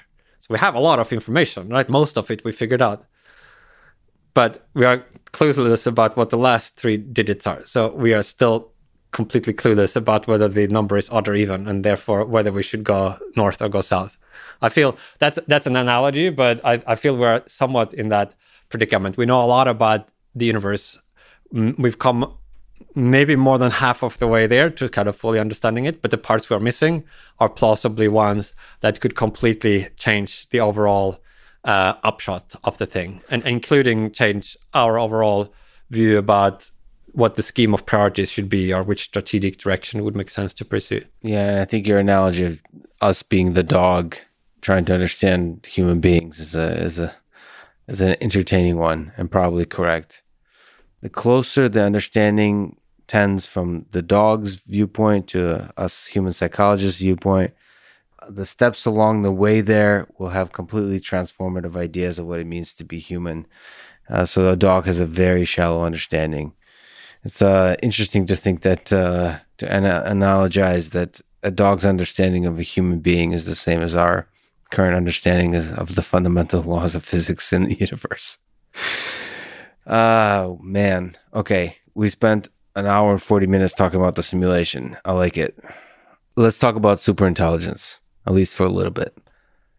And let's start at the basics. What to you is intelligence? Yeah, I didn't not to get too stuck with the definitional question. I mean, I, I the, the, common sense understanding, like the ability to solve complex problems, to, to learn from experience, to plan, to reason, um, some combination of things like that. Is consciousness things, mixed up into that, or no? Is consciousness mixed up into that, or is it? Well, really? I don't think. I, I think you could be fairly intelligent at least without being conscious, probably. Uh, and so then, what is super intelligence? So yeah, like, that that would be like something that was much more uh, of that had much more general cognitive capacity than we humans have. So um, if we talk about general superintelligence, it would be much uh, faster learner, be able to reason much better, make plans that are more effective at achieving its goals, say in a wide range of complex, challenging environments. In terms of as we turn our eye to the idea of sort of existential threats from superintelligence, do you think superintelligence has to exist in the physical world or can it be digital only? Sort of, we think of our general intelligence as us humans as an intelligence that's associated with a body that's able to interact with the world, that's able to affect the world directly with physically. I mean, digital only is perfectly fine. I think. I mean, you, you could. You, it's physical in the sense that obviously the computers right. and the memories are physical, but its capability to affect the world sort of could be very strong, even if it has a limited uh, set of actuators. If if it can types text on the screen or something like that, that would be, I think, ample. So, in terms of um, the concerns of existential threat of AI how can an AI system that's in the digital world have existential risk? Sort of, and what what are the attack vectors for a digital system? Well, I mean, I guess maybe to take one step back, so I, I should emphasize that um, I also think there's this huge positive potential from machine intelligence, including super intelligence, and I I, I want to stress that because like some of my writing has focused on what can go wrong and when I wrote the book Superintelligence, at that point, I felt that, that there was a kind of neglect of um, what would happen if AI succeeds, and in particular, a need to get a more granular understanding of where the pitfalls are, so we can avoid them. Um, I think that since since the book came out in 2014, th- th- th- there has been a much wider recognition of that, and a number of research groups are now actually working on developing say AI alignment techniques and so on and so forth. So, um, no, no. so, so I'd, I'd, like, yeah, I, I, I think now it's important to um, make sure we, we, we, bring back onto the table the upside as well. And, and, and, there's a little bit of a neglect now on the upside, which is, I mean, if you look at, um, I was talking to a friend, if you look at the amount of information there's available or people talking and people being excited about the positive possibilities of general intelligence, that's not, it's far outnumbered by the negative possibilities in in terms of our public discourse? Possibly, yeah. I uh, it's it's hard so, to measure, so but, but um, what are can you linger on that for a little bit? What are some to you possible big positive impacts of general intelligence, super intelligence? Well, I mean, so super intelligence. So I get because I tend to also want to distinguish these two different contexts of thinking about AI and AI impacts, uh, the kind of near term and long term, if you want both of which I think are legitimate things to think about, and people should, you know, um, discuss both of them, but but they are different and they often get uh, mixed up, and then then I get you, you, get confusion. Like I think you get simultaneously like maybe an overhyping of the near term and an underhyping of the long term, and so I think as long as we keep them apart, we can have like two good conversations, but uh, or we can mix them together and have one bad conversation. Can you but, clarify just uh, uh, the two things we're talking about, the near term and the long term? Yeah, and what are the distinctions? Well, it's a it's a blurry distinction. Um, but say the things I wrote about in this book, superintelligence, long term, um, things people are worrying about today with I don't know algorithmic discrimination or even things self driving cars and drones and stuff more near term Gotcha. Um, and then, then of course, you could imagine some medium term where they kind of overlap and they one evolves into the other. Um, but at any rate, I think both, yeah, the, the, the issues look kind of so, somewhat different depending on which of these contexts. So I, I, think, I think it would be nice if we can talk about the long term mm-hmm. and uh, think about a, a positive impact or a, a, better world because of the existence of the long-term superintelligence. Yeah. Do you have views of such a world? Yeah, I mean, it, it, I, I, guess it's a little hard to articulate because it seems um, obvious that the world has a lot of problems as it currently stands, mm. And it, it's hard to think of any one of those which uh, it wouldn't be useful to have a, like a, a, a friendly aligned superintelligence uh, working on. So from health yeah to uh, the economic system to be able to sort of improve the investment and trade and yeah. foreign policy decisions all that kind of stuff um, all that kind of stuff and, and, and a lot more um, i mean what's the killer app well I don't, I don't think there is one i, I think uh, uh, ai especially artificial general intelligence is, is really the ultimate general purpose technology so it's not that there is this one problem, this one area where it will have a big impact. But uh, if and when it succeeds, it, it will really uh, apply across the board in all fields where human creativity and intelligence and problem solving is useful, which is pretty much all fields, right? The, the thing that it, it would do is give us a lot more control over nature. Um, it wouldn't automatically solve the problems that arise from conflict between humans.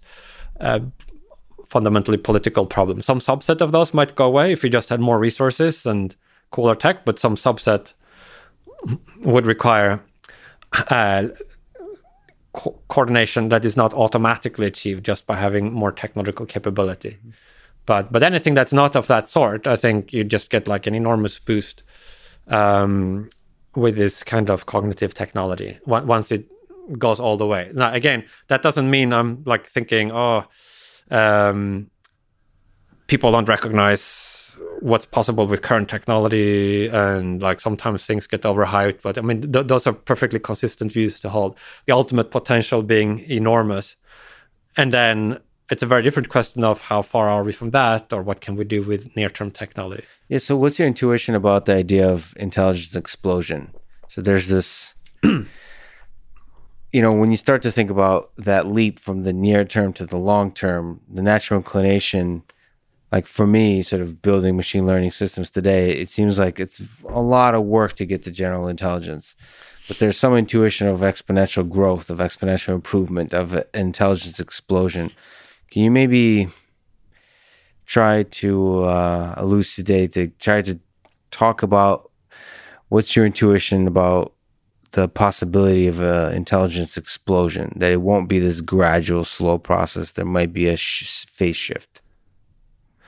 Yeah, I, I think it's um, we we don't know how explosive it will be. I, I think for for what it's worth, it seems fairly likely to me that at some point there will be some intelligence explosion, like some period of time where progress in AI becomes extremely rapid.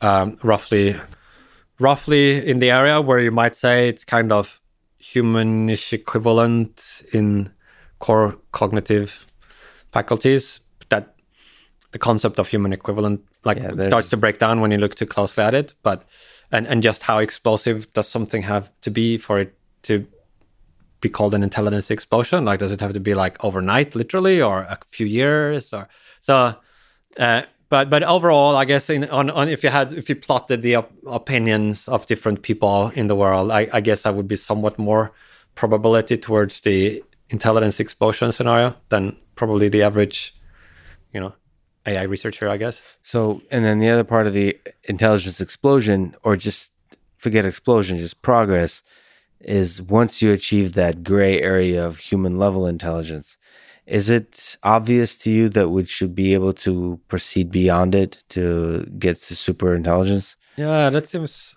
I mean, as much as any of these things can be obvious, given we've never had one, people have different views, smart people have different views. Is like there's like some some some degree of uncertainty that always remains for any big futuristic philosophical grand question that just we realize humans are fallible especially about these things but it it does seem as as far as i'm judging things based on my own impressions that it seems very unlikely that uh, there would be a ceiling at or near human cognitive capacity. But and th- that's such a, I don't know, that's such a special moment. It's uh, it's both terrifying and exciting to create a system that's beyond our intelligence.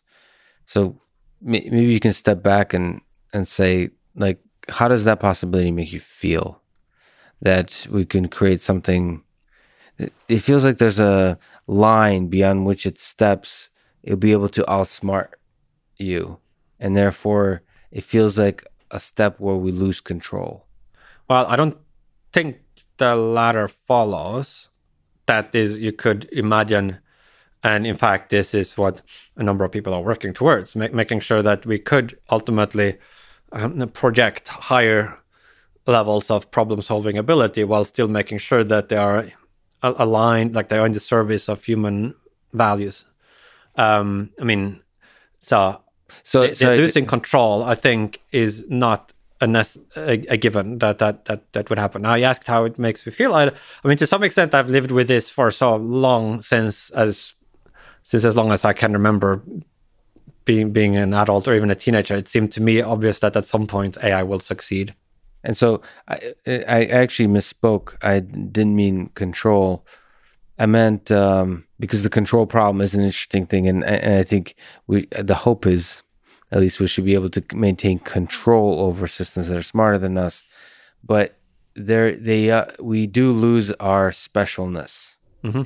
It's, it's, sort of um, we'll lose our place as the smartest, coolest thing on Earth, and um, there's an ego involved with that that humans aren't very good at dealing with. I mean, I, I value my intelligence as a human being. It seems like a big transformative step to realize you, there's something out there that's more intelligent. Mm-hmm. I mean, you don't see that um, as such well, a fundamentally. Yeah, I, I think yes, uh, a lot. I, I think it would be small. I mean, I think there are already a lot of things out there that are. I mean, certainly if, if you think the universe is big, there's going to be other civilizations that right. already have super intelligences or that just naturally have have brains the size of beach balls and are like completely leaving us in the dust and uh, we haven't so, come face to face with we them, haven't so. come face to face but i mean that's an open question what what would happen in in a kind of um, post-human world like how much day to day would these super intelligences be involved in the lives of ordinary i mean i i I, you could imagine some scenario where it would be more like a background thing that would help protect against some things, but you wouldn't like that. There wouldn't be this intrusive kind of like making you feel bad by like making clever jokes on your expense. Like there's like a whole sort of things that maybe in the human context yeah. would feel awkward about that. You don't want to be the dumbest kid in your class. Everybody picks it. Like a lot of those things, maybe you need to uh, abstract away from if yeah. you're thinking about this context where we have infrastructure that is in some sense um, beyond any or all humans. Um, I mean, it's a little bit like, say, the scientific community as, as a whole. If you think of that as an, a mind, it's a little bit of metaphor. But I mean, obviously, it's got to be like way more capacious than any individual. So, in some sense, there is this mind-like thing already out there that's like just vastly more uh, uh, intelligent than than any individual is, and we think, okay, that's you just accept that as a fact. That's Um, the, that's the basic fabric of our existence. Is there's Yeah, super intelligent. Yeah, you, you get used to a lot of I mean, there's already Google and Twitter and Facebook. These syst- Yeah, recommender systems yeah, that are the basic fabric yeah, yeah, of our. yeah. And I, I could see them becoming. I mean, do you think of the collective intelligence of these systems as already perhaps reaching super intelligence level? Well, I mean, so here it comes to this the concept of intelligence and, and the scale, uh, and what human level means. Uh, the the kind of vagueness and indeterminacy of those concepts starts to mm, mm, mm, uh, dominate how you would answer that question. So, the, like, say the Google search engine has a very high capacity of a certain kind, like retrieving, remem- remembering and retrieving information Yeah. um, um, particularly like text or images that are uh, you have a, a, a kind of string a, word string key it's like obviously superhuman at that but um, a, a vast set of other things it can't even do at all not just not do well but so so you have these current ai systems that are superhuman in some limited domain and then like radically subhuman in all other domains. Same with a, a chess, like, or just a simple computer that can multiply really large numbers, right? So it's going to have this like one spike of super intelligence and then a kind of a zero level of capability across all other cognitive fields. And Yeah, I don't necessarily think the generalness. I mean, I'm not so attached with it, but I could sort of. It's a it's a gray area and it's a feeling, but to me, sort of uh, Alpha Zero is somehow much more intelligent, much much more intelligent than Deep Blue. Mhm. And to say which dimension, you could say, well, these are both just board games. They're- both just able to play board games. Who cares if they're going to do better or not? But there's something about the learning, the self play, learning, yeah. that makes it um, crosses over into that land of intelligence that uh, doesn't necessarily need to be general. In the same way, Google is much closer to Deep Blue currently in terms of its search engine Yeah. than it is to sort of uh, the Alpha Zero. And the moment it becomes, the moment these recommender systems really become more like Alpha Zero, but being able to learn a lot without the constraints of being heavily constrained by human interaction, that seems like a special moment in time. I mean, certainly learning uh, ability seems to be an important facet of general intelligence. That you can take some new domain that you haven't seen before and you weren't specifically pre-programmed for, and then figure out what's going on there, and eventually become really good at it. So that's something Alpha Zero has much more of than than Deep Blue had. Um, and in in fact, I mean, systems like Alpha Zero can learn not just Go, but other like in fact probably beat Deep Blue in chess and so forth, right? So just so you do you do see this this, this general and, and and so it matches the intuition. We feel it's more intelligent, and it also has more of this general purpose learning ability. Um, and if we get systems that have even more general purpose learning ability, we, it might also trigger an even stronger intuition that they are actually starting to get uh, smart. So, if you were to pick a future, what, what, what do you think a utopia looks like with AGI systems? Sort of, um, is it the Neuralink brain computer interface world where we're kind of really closely interlinked with AI systems? Is it possibly where AGI systems replace us completely while maintaining the the values and the the consciousness? Uh, is it something like it's a completely invisible fabric, like you mentioned, a society where it just aids in a lot of stuff that we do, like curing diseases and so on? What is utopia if you get to pick? Yeah, I mean, it's a good question and uh, a, a deep and difficult one.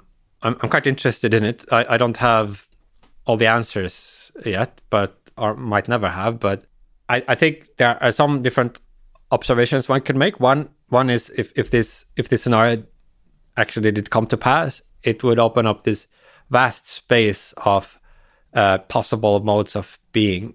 Um, on one hand, material and resource constraints would just be like expanded dramatically. So you, there would be a lot of a big pie, let's say, right?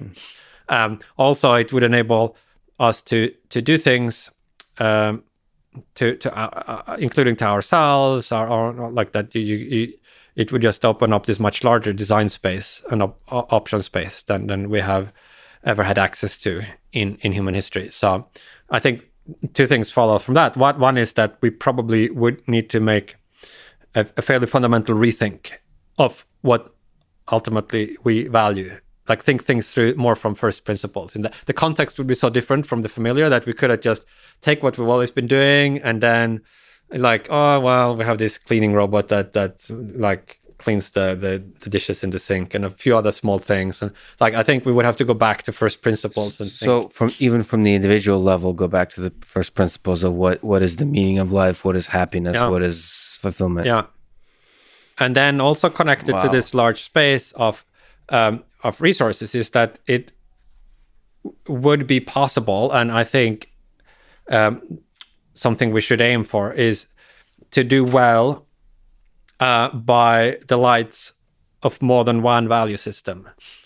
Um, that is, um, we wouldn't have to choose only one value criterion and say we're going to do something that scores really high on um, the metric of say hedonism and then is like a zero by other criteria like kind of wire-headed brains in a vat and it's like a lot of pleasure that's good but then like no no beauty no achievement like no, I, I or or or pick it up I, I think to some significant not unlimited sense but a significant sense it would be possible to do uh, very well by many criteria. Like maybe you could get like 98% of the best according to several criteria at the same time given this uh, this this great expansion of the option space. And so so have competing value systems competing criteria as a sort of forever I mean, just like our democrat versus republican there seems to be this always multiple parties that are useful for our progress in society even though it might seem dysfunctional inside the moment but having the multiple value systems seems to be beneficial for uh, i guess a balance of power of, so that's yeah let, not not exactly what i have in mind that it well although well can may, maybe in an indirect way it is uh but um that if you had the chance to do something that scored well Oh, on, I on several different metrics our first instinct should be to do that rather than immediately leap to the the thing ah which ones of these value systems are we going to screw over like So i I think our first in, let's let's first try to do very well by all of them yeah then it might be that you can't get 100% of all and you would have to then like have the hard conversation about which one will only get 97% There you go. There's my cynicism that all of existence is always a trade off. But you say, let maybe it's not such a bad trade off. Let's first at least try. well it. this would be a, a, a distinctive context in which at least some of the constraints would be removed. So you there, there. there's probably still be trade-offs in the end. It's just that we should first make sure we at least take advantage of this abundance. Um so so in, in terms of thinking about this like yeah one, one should think uh i think in this kind of frame of mind of generosity and a, inclusiveness to different value systems and and see how far one can get there uh, first. Um and I, I think one could do something that that would be very good according to many different criteria we kind of talked about AGI fundamentally transforming the um, the value system of our existence, the me- the meaning of life. But today, what do you think is the meaning of life? What do you the silliest or perhaps the biggest question? What's the meaning of life? What's the meaning of existence? What makes uh, what gives your life fulfillment, purpose, happiness, meaning?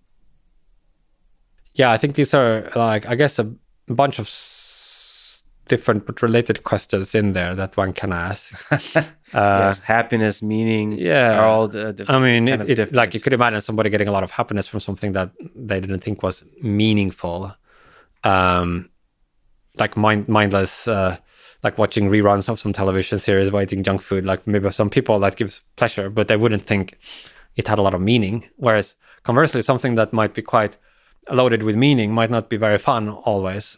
Like some difficult achievement that really helps a lot of people maybe requires self-sacrifice and, and hard work and so so the, these things can I think, come apart, um, which uh, is something to bear in mind. Also, when if you're thinking about these utopia questions, that uh, um, you, you, might to, to, actually start to do some constructive thinking about that. You might have to isolate and, and distinguish these different kinds of things that might be valuable in different ways. Uh, make sure you can sort of clearly perceive each one of them, and, and then you can think about how you can combine them. And just as you said, hopefully come up with a way to maximize all of them together. Yeah, or, or, at least get I mean meaning. maximize or or get like a very high score on on a wide range of them, even if not literally all. You can always come up with values that are exactly opposed to one another, right?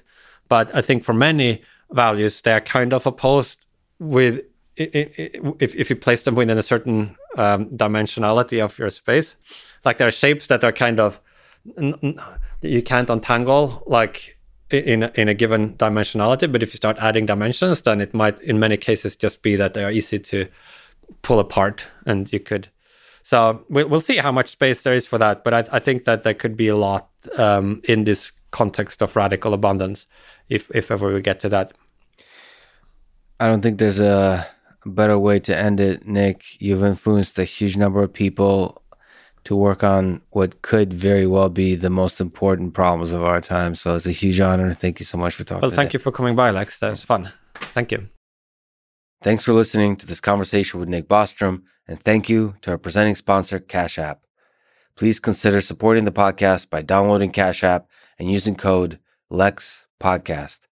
If you enjoy this podcast, subscribe on YouTube, review it with five stars on Apple Podcast, support it on Patreon, or simply connect with me on Twitter at Fridman.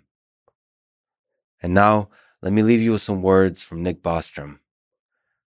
Our approach to existential risks cannot be one of trial and error. There's no opportunity to learn from errors. The reactive approach, see what happens, limit damages, and learn from experience, is unworkable. Rather, we must take a proactive approach. This requires foresight to anticipate new types of threats and a willingness to take decisive preventative action and to bear the costs, moral and economic, of such actions. Thank you for listening and hope to see you next time.